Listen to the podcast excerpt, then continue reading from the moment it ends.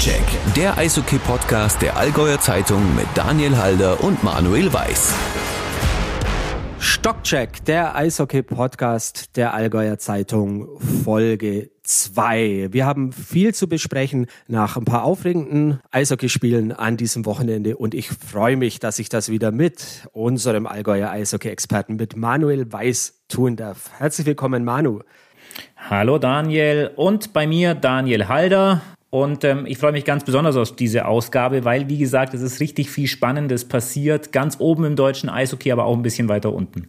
Ja, was haben wir heute vor, Manu? Wir werfen natürlich einen Blick wieder auf unsere Allgäuer Eishockey-Vereine, auf den ESV Kaufbeuren. Der ist immer noch Spitzenreiter in der DEL 2. Wir schauen in die Oberliga, in die Bayernliga. Wir küren die AZ-Helden der Woche und das sind diesmal AZ-Heldinnen. Hört, hört. Also da sind wir auch sehr, sehr gespannt drauf.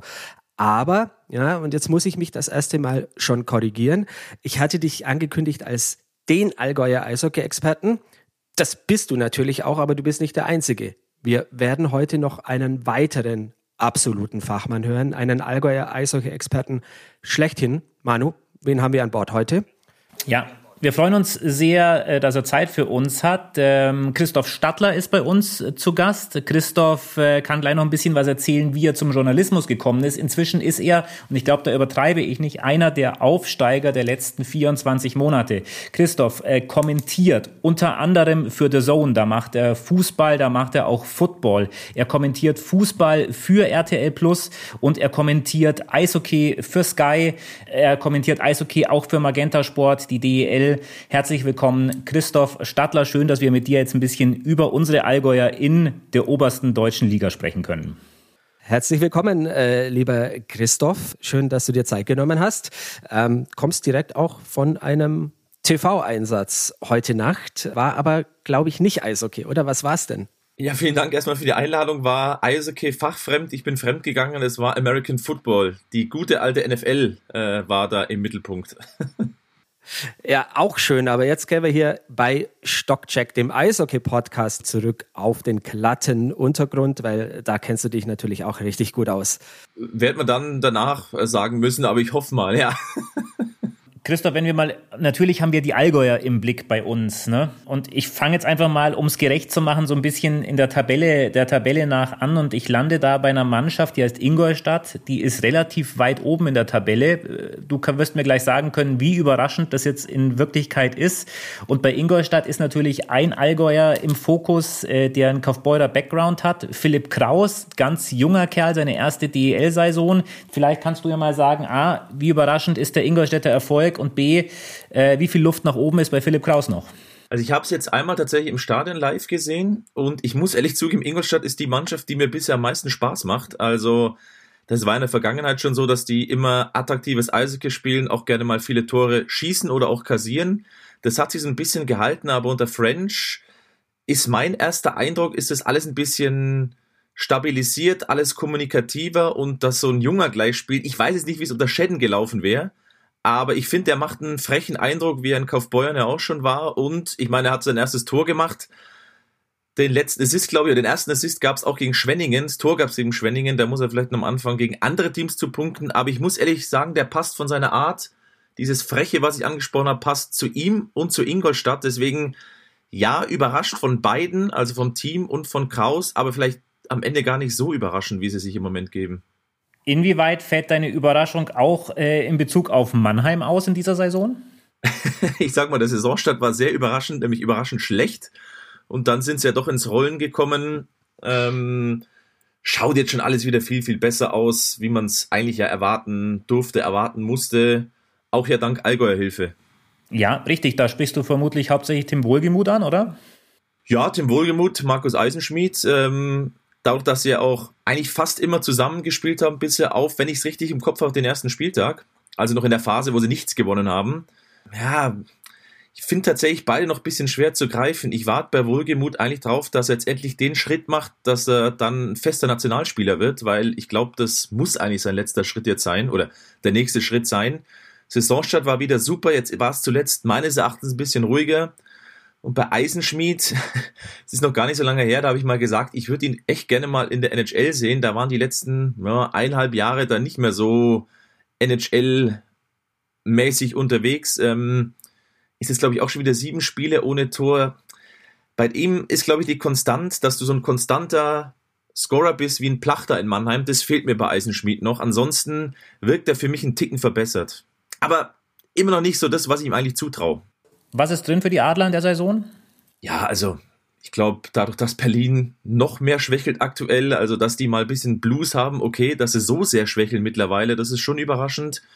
Aber ich denke, Mannheim und München sind die, die Teams, die man schlagen muss, um Meister zu werden. Deswegen, vielleicht gibt es wieder dann so ein Team, was eine der beiden schlägt oder beide, aber ja, rein auf den Kader geschaut, muss es einer von beiden eigentlich machen.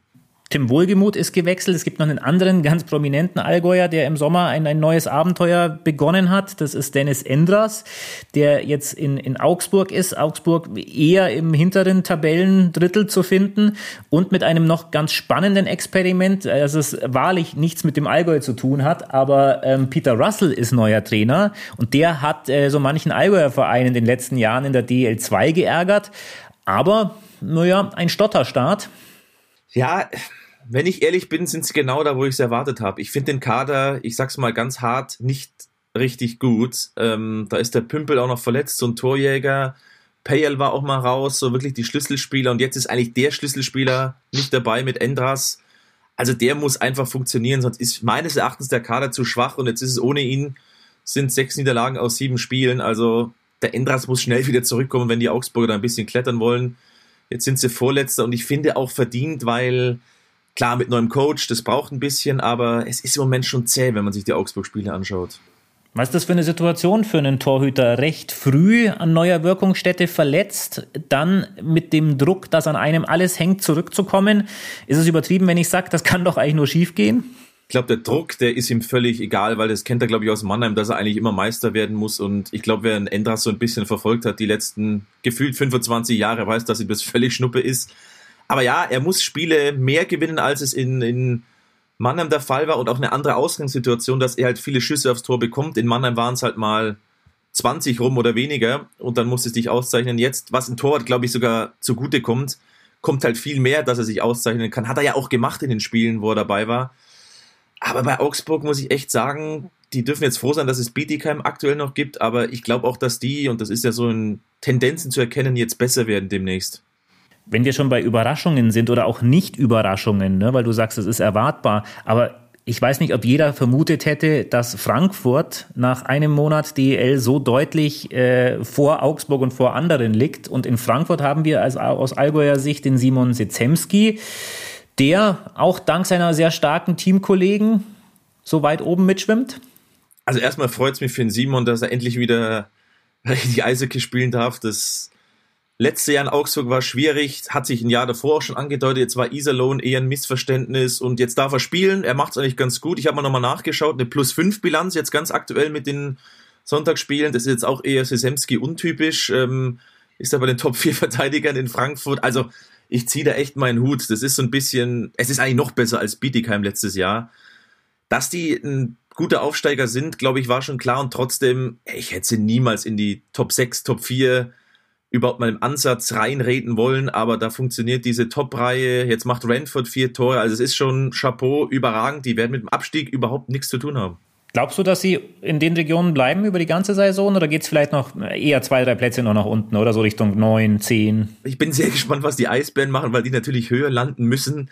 Ähm, Ob es jetzt Top 4 bleiben sollten, würde ich ein Fragezeichen hinmachen, aber ich traue den Playoffs definitiv zu und mittlerweile echt so konstant, wie sie sind, wäre ich nicht komplett überrascht, wenn es eine Top-6-Platzierung wäre. Das Schöne ist ja, es zeigt, Aufstieg kann funktionieren. Ne? Bietigheim hat das letztes Jahr schon bewiesen, nochmal eine Spur knapper. Äh, Frankfurt zeigt jetzt, dass man problemlos als Aufsteiger sehr, sehr gut mitspielen kann. Und das widerspricht ja all denjenigen, die eigentlich für diese geschlossene Liga sind, die sagen, ach ja, dann der, der Aufsteiger, der schafft dann eh nicht so viel. Womit wir schon zum nächsten Thema kommen. Es gibt ja auch verschiedene Mannschaften aus der DL2, die um den Aufstieg buhlen, unter anderem Kassel, die momentan einen gnadenlosen Lauf haben. Am Sonntag auch Kaufbeuren mit 3 zu 0 in einem Spiel, das viel, viel enger war, als es ein 3 zu 0 ähm, aussehen lässt, ja, letztlich dann geschlagen haben. Wer wäre ein guter Aufsteiger? Ich bin auch eher ein Fan von also kein geschlossenen System, aber dass der Auf- und Abstieg halt für mehr Teams gilt als wie letztes Jahr für ein Team. Das fand ich ein bisschen komisch. Aber wenn ich mir einen aussuchen dürfte, wäre es Kaufbeuren natürlich. aber ähm, ich glaube, die stehen schon ganz gut da, wo sie, wo sie hingehören. Das nicht nochmal übernehmen wie vor zigtausend Jahren. Da war ich noch im Stadion als kleiner, kleiner Junge. Ja, aber momentan wäre es ja, also Platz 1 ist ja ganz nah am Aufstieg dran. Ne? Wie, wie, wie, wie nimmt man den Joker-Erfolg so ein bisschen abseits von Kaufbeuren wahr? Ja, ich finde es tatsächlich einfach cool, dass du, dass du so in die Saison startest. Ähm, da muss natürlich erst ein Trainer aus Füssen kommen. Nein, Spaß beiseite.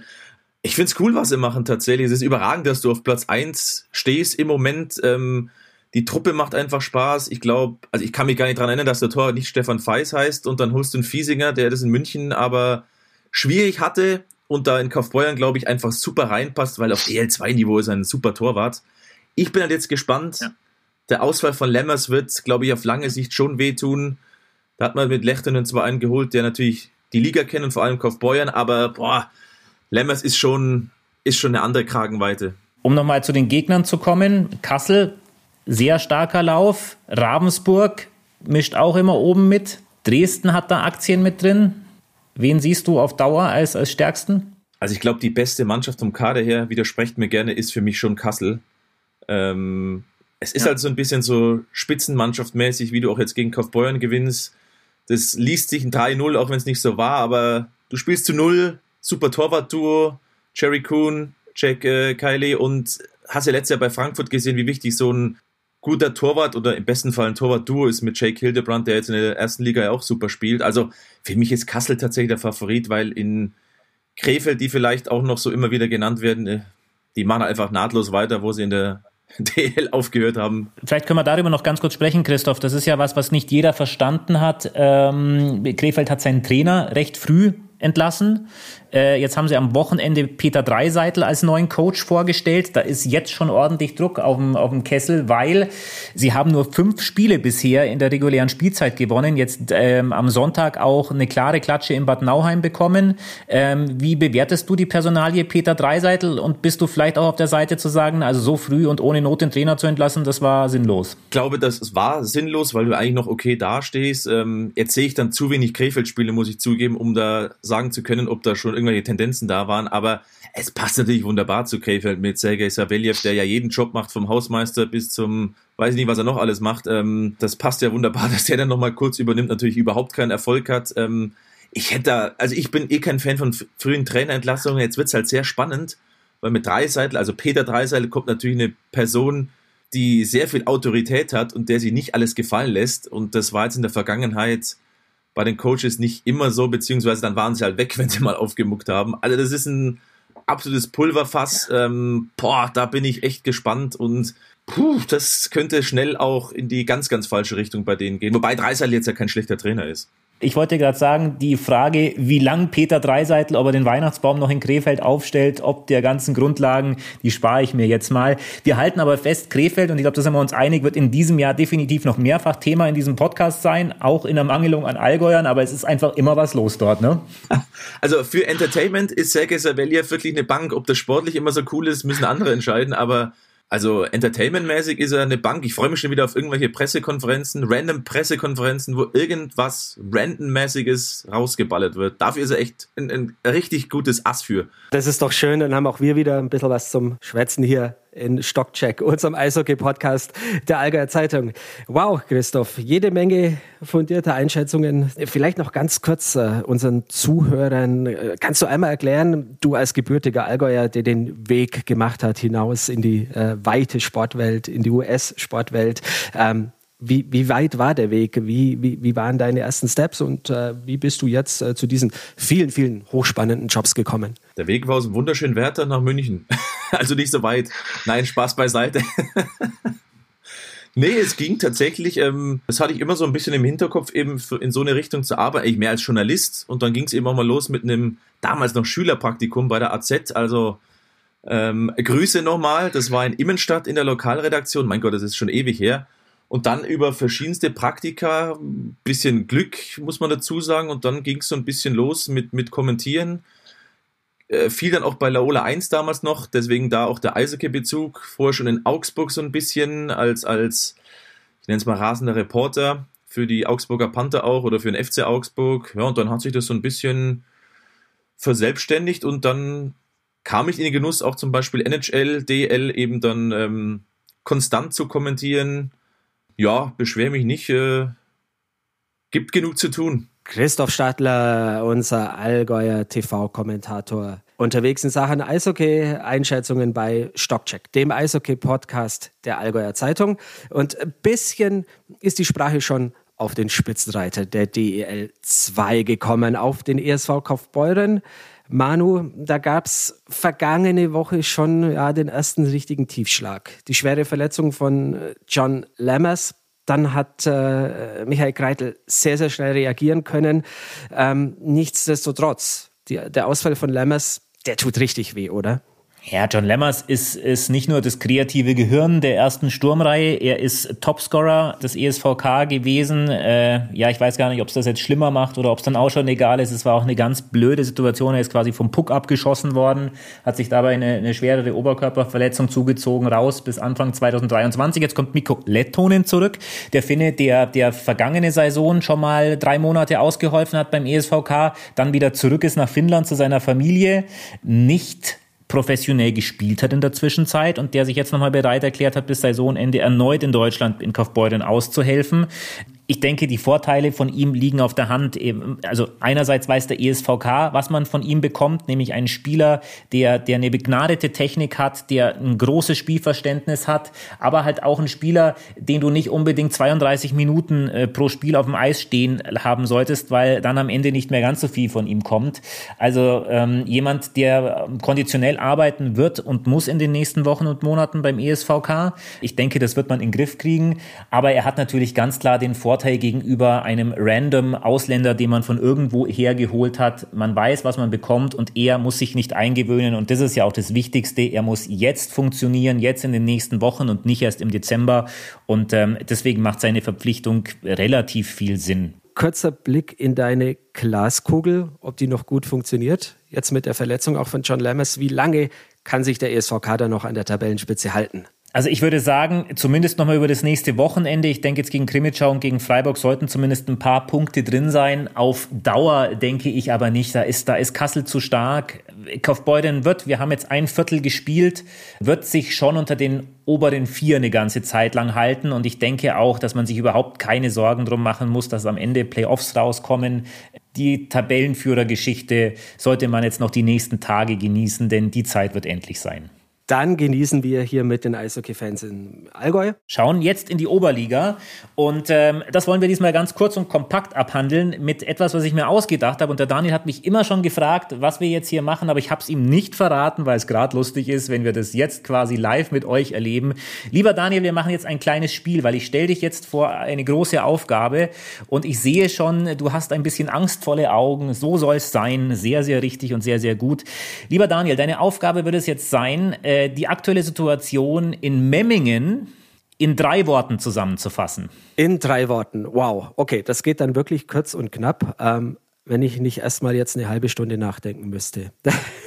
also vielleicht kann ich doch so weit überbrücken, dass man sagt, es war ja, der Saisonstart lief nicht ganz so gut an, es war sehr holprig, neuer Trainer, äh, ein paar personelle Veränderungen im Kader, dann auch noch das verlorene Derby gegen Füssen und jetzt zuletzt ein bisschen Hoffnungsschimmer und jetzt deine drei Worte.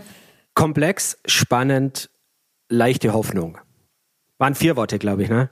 Verdammt. Ja, Daniel Halder schreibt leichte Hoffnung einfach zusammen, so wie sie es von den guten Journalisten gehört. Dann geht das absolut durch. Und jetzt drei Worte äh, zu Füssen. Drei Worte zu Füssen. Großen Sieg gegen Bad Tölz, 4 zu 1, muss man vielleicht noch sagen. Große Freude beim Altmeister. Ja, also zwei Worte schon dazu. Statement-Sieg, Aufwärtstrend. Das hört man doch ganz gerne. Und jetzt schauen wir nochmal äh, in die Bayernliga. Da gibt es, glaube ich, keinen Aufwärtstrend. Ähm, Für Kempten war es keine gute jüngere Vergangenheit. Da gab es mehrere Niederlagen in Folge.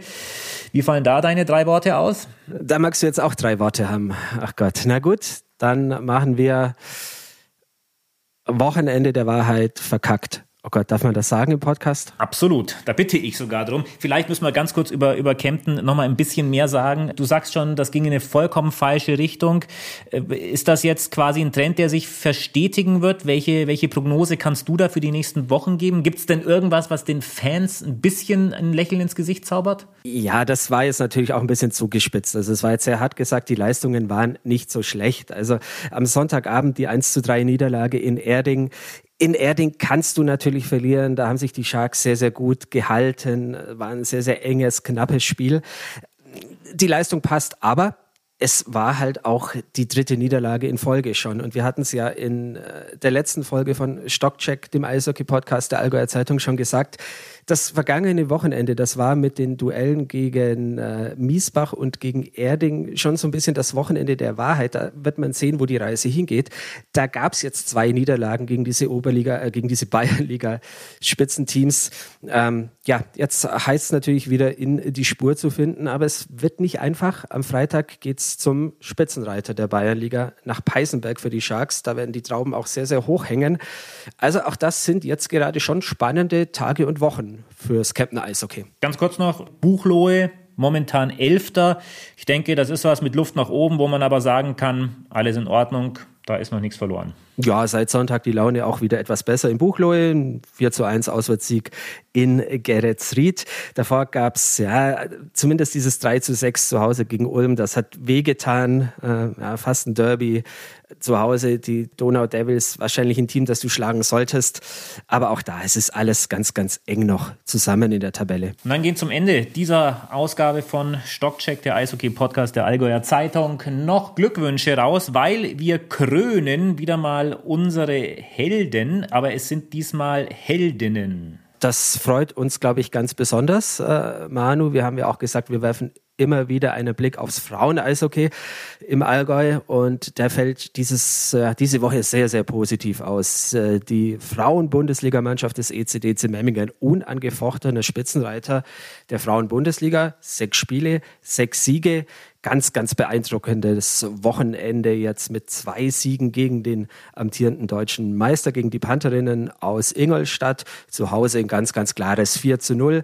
Auch in Ingolstadt 3 zu 2 Auswärtserfolg. Auch da war man klar die dominierende Mannschaft. Also das sieht sehr früh schon sehr, sehr gut aus, dass man dieses Jahr wieder um den Meistertitel definitiv ein gewichtiges Wörtchen mitreden kann. Dann schauen wir doch mal in zwei Wochen, ob da die Tabellenführung immer noch Bestand hat oder ob sie auch in Kaufbeuren noch Bestand hat.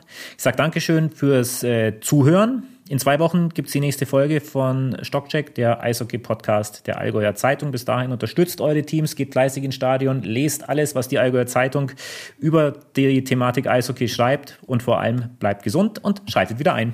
Stockcheck, der Eishockey-Podcast der Allgäuer Zeitung mit Daniel Halder und Manuel Weiß.